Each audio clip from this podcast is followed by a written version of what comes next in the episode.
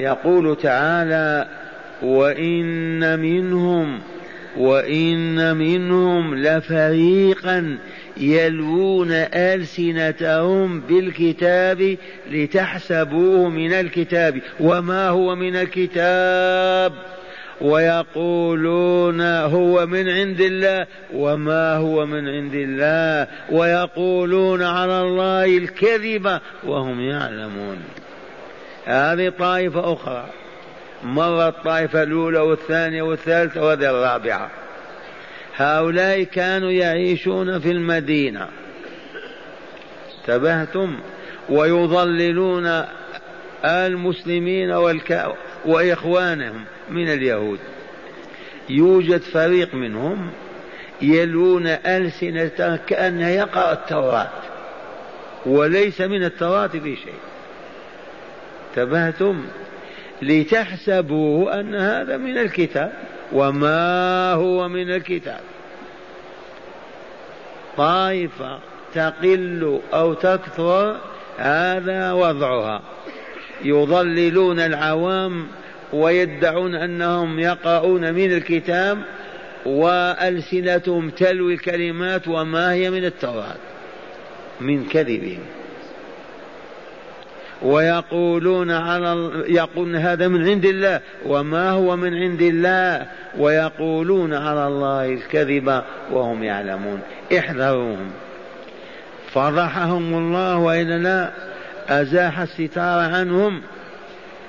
وقد ورث هذا الضلال من قومنا من المسلمين.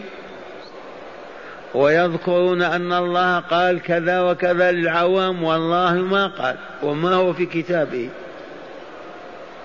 ويذكرون أقوال علمائهم وكأنها قرآن وما هي بقرآن. المهم أن نتحاشى أن نقول على الله ما لم يقل. نتحاشى أن نكذب على إخواننا ونقول لهم هذا كلام الله أو هذا حديث رسول الله أو هذه سنة نبي الله وليست من السنة ولا من الكتاب ولكن من أجل تضليل إخواننا ليبقوا راسخين تحت أقدامنا نسودهم ونتحكم فيهم لأنهم جهال ما عرفوا الطريق. وما يفعله اليهود يفعله غيرهم لما لأننا بشر والشيطان عدونا جميعا. فلا عجب أن يقع فينا هذا الباطل الذي ندد الله به على اليهود. وقد وقع.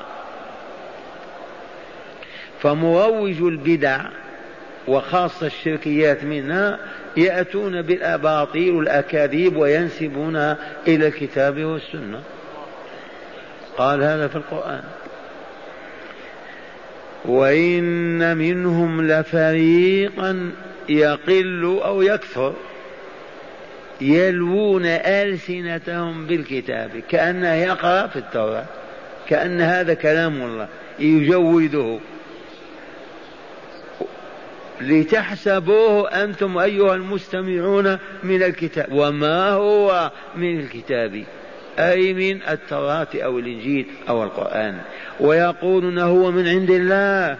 وما هو من عند الله؟ من كذبهم؟ الله العليم الخبير. وما هو من عند الله؟ ويقولون على الله الكذب. وهم يعلمون أنه كذب. لكن المصلحة المنفعة الحاجة المنصب المركز هو الذي يحمل على هذا. ذي طباع البشر إلا من طهر الله. والذين يطهرهم اعلموا أنهم الذين رزقهم إيمانا ويقينا وزادهم بعد ذلك علما ومعرفة وزادهم توفيقا. هؤلاء هم المعصومون. تذكرون آية سبق أن درسناها فيما أذكر وهي صراط الذين أنعمت عليهم بما أنعم عليهم. عرفنا. أنعمت عليهم بالأموال والأولاد بالجاه والمناصب. أنعم عليهم بماذا؟ بهذه النعم. أولا نعمة الإيمان وهي تطلب من الله عز وجل هبة الله وعطيته. ثانيا نعمة معرفة الله. معرفة يقينية تثمر لصاحبها حب الله والخوف منه. ثالثا معرفة محاب الله ومساخطه أي ومكاره أي وما يكره. من الاعتقادات والأقوال والأعمال. والنعمة الرابعة التوفيق. وفقهم لأن يقدموا له المحبوب ويبعدوا عنه المكروه. أولئك الذين أنعم الله عليهم. إذا ومن يطع الله والرسول فأولئك مع الذين أنعم الله عليهم من النبيين والصديقين والشهداء والصالحين. وحسن أولئك رفيقا. نعم الرفيق هذا. إذا هذه الآية الكريمة هدايتها في ثلاثة أمور. أولا بيان مكر اليهود وتضليلهم للناس وخداعهم لهم باسم الدين والعلم. تجلت هذه الحقائق في هذه الآية. هذا فريق منهم. بينت الآية مكرهم وتضليلهم للناس وخداعهم لهم باسم الدين والعلم. ثانيا جرأة اليهود على الكذب على الناس وعلى الله تعالى مع علمهم بأنهم يكذبون وهو قبح أشد وظلم أعظم. ولكن كتب الله شقاوتهم. ولا نشك ابدا في أن علمهم مزيف ومعرفتهم سطحية وإيمانهم كلا إيمان. إذ لو عرفوا وآمنوا والله ما وقعوا في هذا البلاء. بدليل أن الذين عرفوا كعبد الله بن سلام وغيره نجوا سموا وارتفعوا فمعرفة سطحية تقليدية علمنا فلان وعلمنا فلان وقال فلان وفلان. ويشهد لذلك قول الله تعالى فيهم لكن الراسخون في العلم منهم. استثناهم ولا لا استثنى أهل الرسوخ في المعرفة. أما المعرفة السطحية التي ما تباشر القلب ما تنفع. لكن الراسخون في العلم منهم والمؤمنون يؤمنون بما أنزل إليك وما أنزل من قبلك والمقيمين الصلاة والموتون الزكاة والمؤمن بالله واليوم الآخر. إذا ما زلنا نقول العلم إن لم يخالط بشاشة القلب وينير النفس ويزكيها ما ينفع.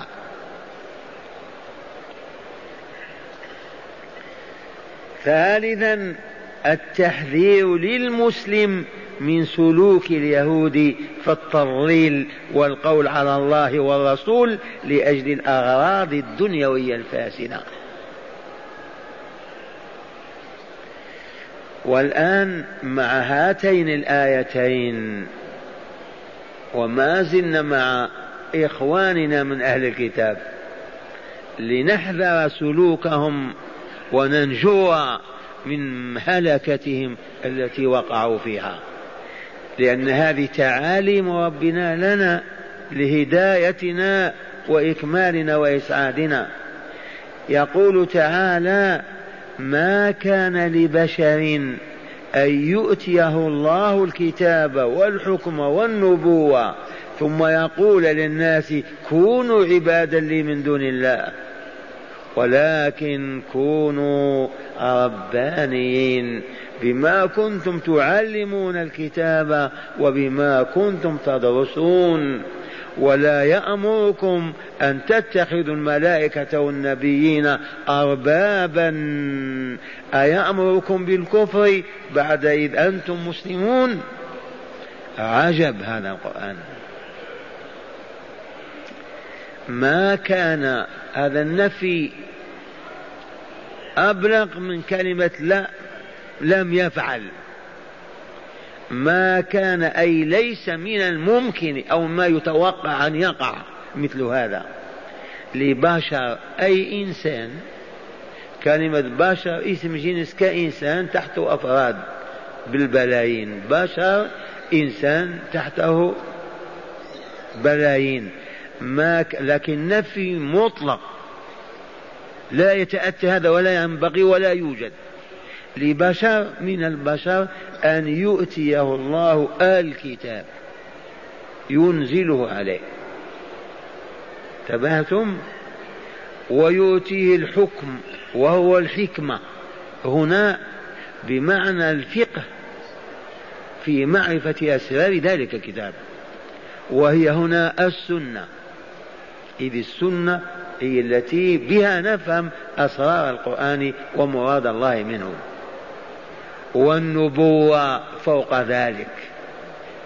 ينبئه يكلمه تعالى بما شاء من وصائد ويعلمه بالغيوب من عنده. مثل هذا الشخص. والله ما يقول للناس كونوا عبادا لي من دون الله. ولا يقول هذا ابدا. وهذا لا شك أن له سبب.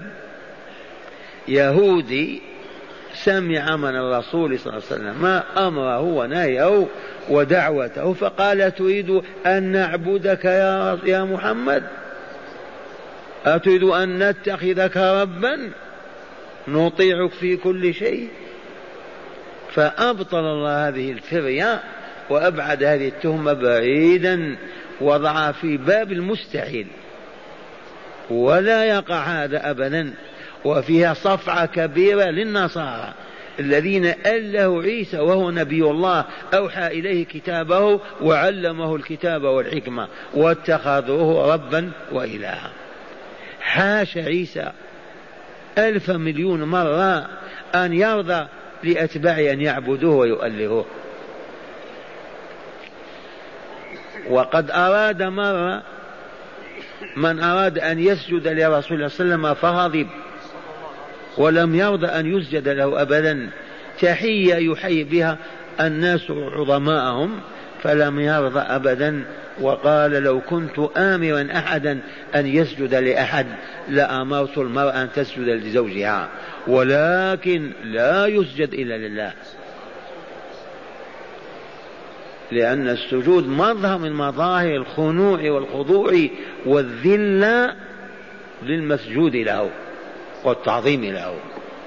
وضع الجبهة والأنف على التراب لم يقع هذا إلا لمن يعظم ويبجل ويكبر.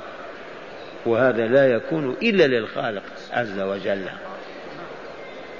هذه الآية نفت تلك الدعوة الباطنة وضربت النصارى على وجوههم حاش عيسى عليه السلام أن يقول لكم اسجدوني أو علقوني في أعناقكم وألهوني. وهو من هو؟ أوحى الله إليه بالإنجيل وعلمه التوراة وعلمه الحكمة. كيف يرضى بأن يعبد مع الله؟ ما كان لبشر أن يؤتيه الله الكتاب والحكم والنبوة. ثم يقول للناس كونوا عبادا لي من دون الله. يقع هذا؟ والله ما يقع. يقع لمن لم يؤت العلم والحكمة والسنة والمعرفة. نعم عبدوهم. يوجد حتى بين المسلمين من يسجد له ويفرح بذلك. لكن هذه الشخصية الفرد الممتازة بهذه العطايا الإلهية وهي الكتاب والحكم بمعنى الحكمة والنبوة. مثل هذا والله ما يقول للناس أبدا اعبدوني أو كونوا عبادا لي من دون الله. ولكن يقول لهم ماذا؟ كونوا ربانيين. بما كنتم تعلمون الكتاب وبما كنتم تدرسون. فالذي أعطي هذا العطاء يقول للناس لأتباعه لأوليائه لتلامذته يقول لهم كونوا ربانيين والرباني المنسوب إلى الرب أي كونوا عباد الله. نسبهم إلى الرب عز وجل. وذلك لصلاحهم وطهارتهم وصفاء أرواحهم ولعلمهم ومعرفتهم أصبحوا ربانيين. تتجلى فيهم حقيقة الربانية وهي النسبة إلى الرب عز وجل إذ صفت نفوسهم وزكت أرواحهم وعلموا وعرفوا وعلموا فنعم هؤلاء ربانيون. ويقال فيهم ربيون أيضا نسبة إلى الرب. فلان رباني. تتجلى فيه حقائق الربوبية. من ذلته لله ومسكنته ودعائه والحب فيه والبغض فيه والعمل له بل والحياة كلها تدل على أنه مع الله ومن الله. كونوا ربانيين بما كنتم تعلمون الكتاب التوراة الإنجيل الزبور الفرقان الكتاب. فالذين يعلمون الكتاب ثبات ويدرسونه ويعلمون أسراره وشرائعه وما في هؤلاء. نعم. يقول لهم من أوتي الكتاب والحكمة والنبوة كونوا كذا وكذا. وهذا الذي كان الرسول صلى الله عليه وسلم يعلم الناس. وهكذا كان عيسى مع الحواريين يعلمهم وكان موسى وكان كل الأنبياء. فحاشا نبي من الأنبياء أن يقول لأتباعه اعبدوني اتخذوني ربا اسجدوا لي سبحوا وقدسوا باسمي. حاشاهم. العبادة. حق الله عز وجل لا تعطى لسواه أبدا مهما ما كان هذا العبد. إذا فقض على تأليه اليهود لربانهم وقضى على النصرانية التي حولوها إلى تثليث وشرك معهم قال ما كان لبشر أن يؤتيه الله الكتاب والحكم والنبوة ثم يقول للناس كوني عبا كونوا عبادا لي من دون الله. ولكن يقول ماذا؟ كونوا ربانيين بما كنتم تعلمون الكتاب وبما كنتم تدرسون. ولا ننسى ما علمناه من أن من علم وعمل بما علم وعلمه غيره دعي في السماء عظيما. هؤلاء هم الربانيون الذين يتعلمون العلم لله ليعرفوا الله ومحابه ومكارهه وليعرفوا كيف يؤدون ذلك المحبوب وكيف يبتعدون عن ذلك المكروه يتعلمون ثم يعملون بما علموا فيحلون ما أحل الله ويحرمون ما حرم الله وينهضون بالتكاليف والواجبات ويبتعدون عن المنهيات والمحرمات ثم لا يكتفون بذلك حتى ينقلوا ذلك النور إلى غيرهم فيعلمون سواهم. حتى يشاهدوهم يعبدون الله عز وجل بما شرع. هؤلاء سمت درجتهم ارتفعت حتى إنهم يدعون في الملكوت الأعلى بعظماء الرجال. هذه الجائزة التي من فاز بها هنئه ما هو عظيم بين الناس في الملكوت الأعلى؟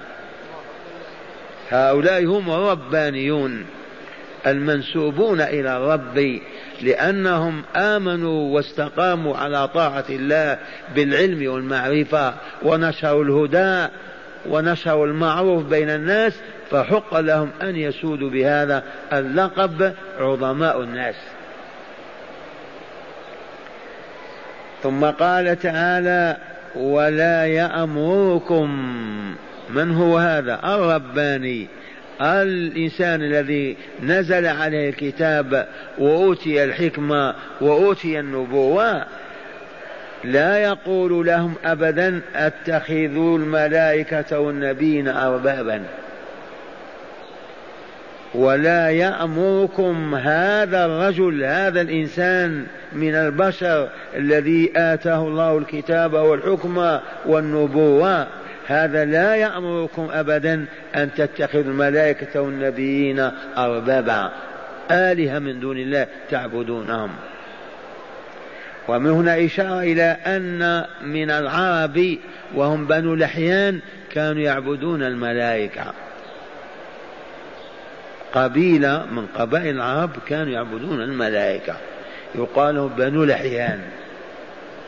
لما عبدوهم قال لهم الشيطان إن الملائكة بنات الله فتوسلوا بهم إليه ليقضي حوائجكم ويعطيكم سؤلكم.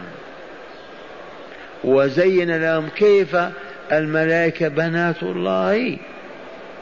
وهذه تأصلت هذه العقيدة وانتزعها القرآن بعشرات الآيات رسخت في أذهان العرب.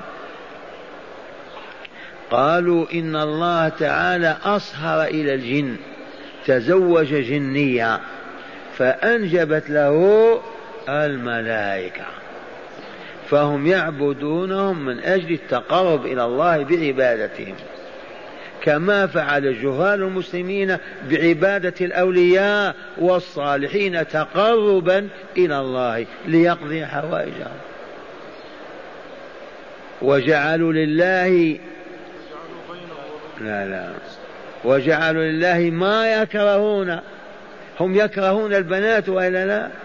العرب لشرفه وعلو ماذا؟ قدره؟ لو قيل اسمع. امرأتك ولدت الليلة بنتا. يغضب يكره يصبح غدا ما يمشي بين الناس من الخجل. وإذا بشر أحدهم بالأنثى ظل وجهه مسودا وهو كظيم يتوارى من القوم من سوء ما بشر به. أيمسكه على هون أم يدسه في التراب؟ عمر دس في التراب. عمر ولد له بنت دفنها وهي حية. إذا ويجعلون لله ما يكرهون. الذي يكرهونه والبنت يجعلها لله وهم ما يقبلون هذا هو الأدب مع الله. الذي ما تقبل أنت تجعله لله. أين يذهب بعقلك يا عبد الله؟ أو من ينشأ في الحلية وهو في الخصام غير مبين؟ البنت كيف يجعلونها لله؟ الشاهد عندنا في أن قبيلة أو بنو الإحيان كانوا يعبدون الملائكة. تبات فلهذا قال تعالى ولا يأمركم أن تتخذوا الملائكة والنبيين كعيسى وغيره اتخذهم النصارى آلهة. أربابا الأرباب جمع رب وأصل الرب هو السيد المالك والله هو السيد المالك. ولكن لما ساد وملك عبد ذل له وأطيع. فلفظ الرب أولا لا يطلق إلا على الله بدون قيد. يجوز أن تقول رب البيت ربة البيت رب المنزل لكن لا تقول الرب هذا اللفظ لا يصح إلا الله. لا رب إلا الله. لكن مع القيد لا بأس. لأنه السيد المالك وفوق ذلك الخالق المدبر الرازق وبذلك أصبح الإله الحق والمعبود الذي لا معبود بحق سواه. فالألوهية تأتي بعد الربوبية. من لم يكن ربا لا يصح أن يكون إلها. أبدا. فإذا كان خالقا رازقا مدبرا يملك كل شيء نعم يذل له كل مخلوق ويعبده ويطيعه. أما إذا لم يكن ربا كيف يكون إلها؟ فلهذا عاب عليهم عبادة الأصنام والأحجار والملائكة والبشر. الملائكة مخلوقون والأنبياء مخلوقون فكيف يعبدون مع الله ويؤلهون؟ ولا يأمركم من هو هذا؟ رسول الله صلى الله عليه وسلم. النبي الذي أنزل عليه الكتاب وأوتي الحكمة وأسرار الشرع ومعرفة مراد الله عز وجل ونبئ وكلمه الله في اليقظة والمنام. لا يأمركم أن تتخذوا ملائكة والنبيين أربابا. ثم قال تعالى أيأمركم بالكفر؟ أيأمركم بالكفر؟ الذي يقول لك أسجد لي وأطعني فيما أمرك به. هذا معناه قال لك اعبدني. أيأمركم بالكفر ومن عبد غير الله كفر الله؟ صحيح؟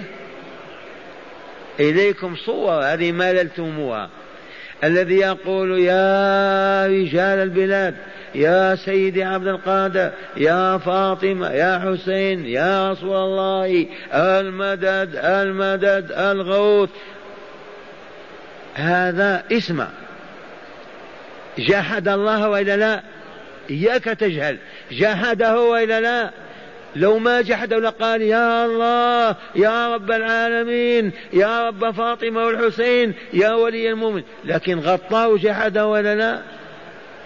ثم قال يا فلان يا فلان أيأمركم بالكفر بعد بعد إذ أنتم مسلمون؟ ما الكفر؟ جحود حق الله عز وجل. فمن جحد حق الله وأعطاه غيره وصرفه إلى سواه هذا هو الكفر الحقيقي. صدق الله العظيم. أيأمركم يا عباد الله هذا الذي نزل عليه الكتاب وأوتي الحكمة والمعرفة وأسرار الشرع ونبئ يأمركم بالكفر بعد إذا أنتم مسلمون؟ هذا ما يقع أبدا. هذا الاستفهام للإنكار والتأديب والتوبيخ.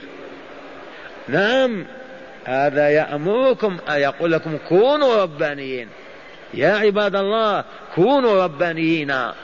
تعلموا الكتاب والحكمة واعملوا وعلموا لتصبحوا منسوبين إلى الرب عز وجل. ويا لها من نسبة شرف. مصلح مربي.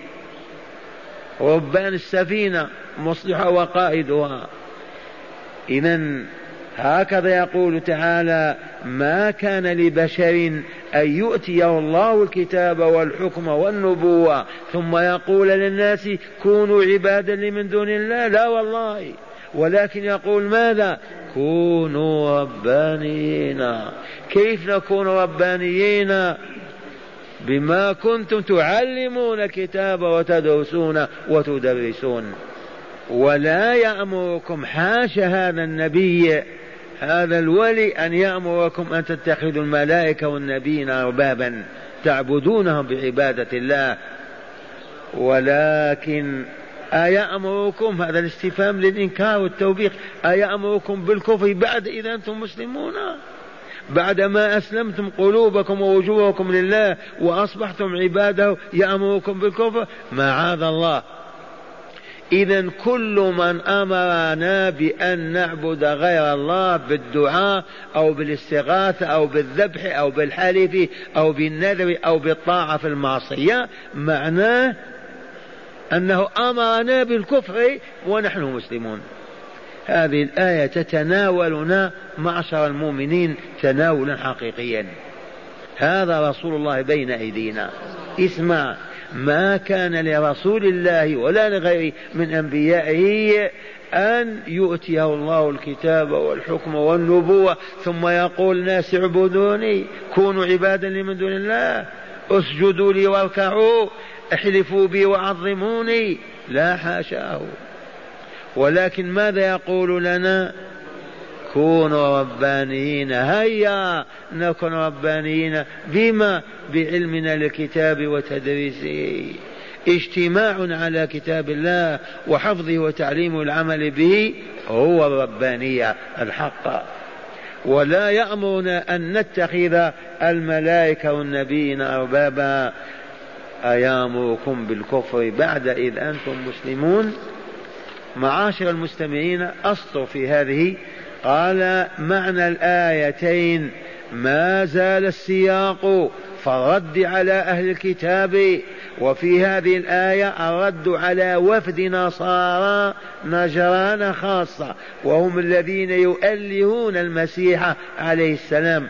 قال تعالى ليس من شأن أي إنسان يعطيه الله الكتاب أي ينزل عليه كتابا ويعطيه الحكم فيه وهو الفهم والفقه في أسراره ويشرفه بالنبوة فيوحي إليه ويجعل في زمرة أنبيائه ثم هو يدعو الناس إلى عبادة نفسه فيقول للناس كونوا عبادا من دون الله إن هذا ما كان ولن يكون أبدا. إي والله. ولا مما هو متصور الوقوع أيضا فيما لكم فما لكم أنتم يا معشر النصارى تعتقدون هذا في المسيح عليه السلام. إن من أوتي مثل هذا الكمال لا يقول للناس كونوا عبادا لي ولكن يقول لهم كونوا ربانيين تصلحون الناس وتهدونهم إلى ربهم ليكملوا بطاعته ويسعدوا عليها. وذلك بتعليمهم الكتاب وتدريسه ودراسته. الحمد لله نحن الآن ندرس الكتاب. أربع ليالي على الأقل. ندرس فيه وإلا لا؟ ونعلمه الحمد لله. نالنا هذا الفضل. أنتم ربانيون. يصح أن ننسبكم إلى ربانية وإلا نعم معكم قال الله قال رسوله. ما قال سيدي فلان؟ الحمد لله. قال هذا معنى الآية. أما الآية الأخيرة فإن الله تعالى يخبر عن رسوله محمد صلى الله عليه وسلم إنه لا يأمر الناس بعبادة غير ربه تعالى سواء كان ذلك الغير ما ملكا مكرما أو نبيا مرسلا وينكر على من نسبوا ذلك إليه صلى الله عليه وسلم فيقول لهم أيامركم بالكفر بعد إذ أنتم مسلمون؟ فهذا لا يصح منه ولا يصح عنه بحال صلى الله عليه وسلم. وقد قلت لكم أرادوا أن يحيوه بالسجود؟ فقال لا بل قاموا له قال اقعدوا لا تقوموا لي. يخرج كالبدر ليلة القمر والله حاول أن يقيموا قال لا تقوموا لي. هذا الكمال المحمدي. وأخيرا هداية هذه الآيات أو هذه الآية اولا لم يكن من الممكن لمن آتاه الله الكتاب والحكمة. وشرفه بالنبوة أن يدعو الناس لعبادة نفسه فضلا عن عبادة غير الله. ثانيا سادات الناس من هم؟ الربانيون الذين يربون الناس بالعلم والحكمة فيصلحونهم ويهدونهم. هؤلاء هم سادات الناس. ما هو سيد وهو يشرب الحشيشة ويعلم السحر. من سادات الناس؟ الربانيون الذين يربون البشر على حب الله وطاعته والخوف منه ورهبة ليكملوا بتلك الآداب ويسعدوا في الدنيا والآخرة. حقا هؤلاء هم السادة. قال سادات الناس هم الربانيون الذين يربون الناس بالعلم الإلهي والحكمة الربانية فيصلحونهم ويهدونهم إلى سبل الكمال والسعادة في الحياتين. ثالثا عظماء الناس من هم؟ عرفناهم يا شيخ. اللهم اجعلنا منهم. عظماء الناس من يعلمون الناس الخير ويهدونهم إليه. من علم وعمل بما علم وعلمه غيره دعي في السماء عظيما. وهذا مروي عن عيسى عليه السلام. قال رابعا السجود لغير الله تعالى كفر. والله العظيم. السجود لغير الله تعالى كفر. وما زال من المسلمين من يسجد للشيخ. يطيح امامه يسجد السجود لغير الله تعالى كفر لما ورد أن الآية نزلت ردا على من أرادوا أن يسجدوا للرسول صلى الله عليه وسلم فقال تعالى أيأمركم بالكفر بعد إذ أنتم مسلمون؟ أين يذهب بعقولكم؟ لا سجود إلا لله ولا ركوع إلا لله وبعض الإخوان ينحنون. كذا أنا قوم قل اعتدلوا صافح لماذا تنحني؟ تشاهدونهم تعل تعلم تعلموا هذا في ديارهم. يجي يصافحك ينحني لا صافحني وأنت مستقيم. نحن هذه وأولناها وقلنا يا عسكري قل السلام عليكم. خشية أن تكون عبادة لغير الله. فكيف نركع ونسجد؟ اللهم ثبتنا على منهج الحق وتوفنا عليه. إنك ولينا وولي المؤمنين. واغفر لنا ولإخواننا المسلمين. وارحمنا وإياهم أجمعين.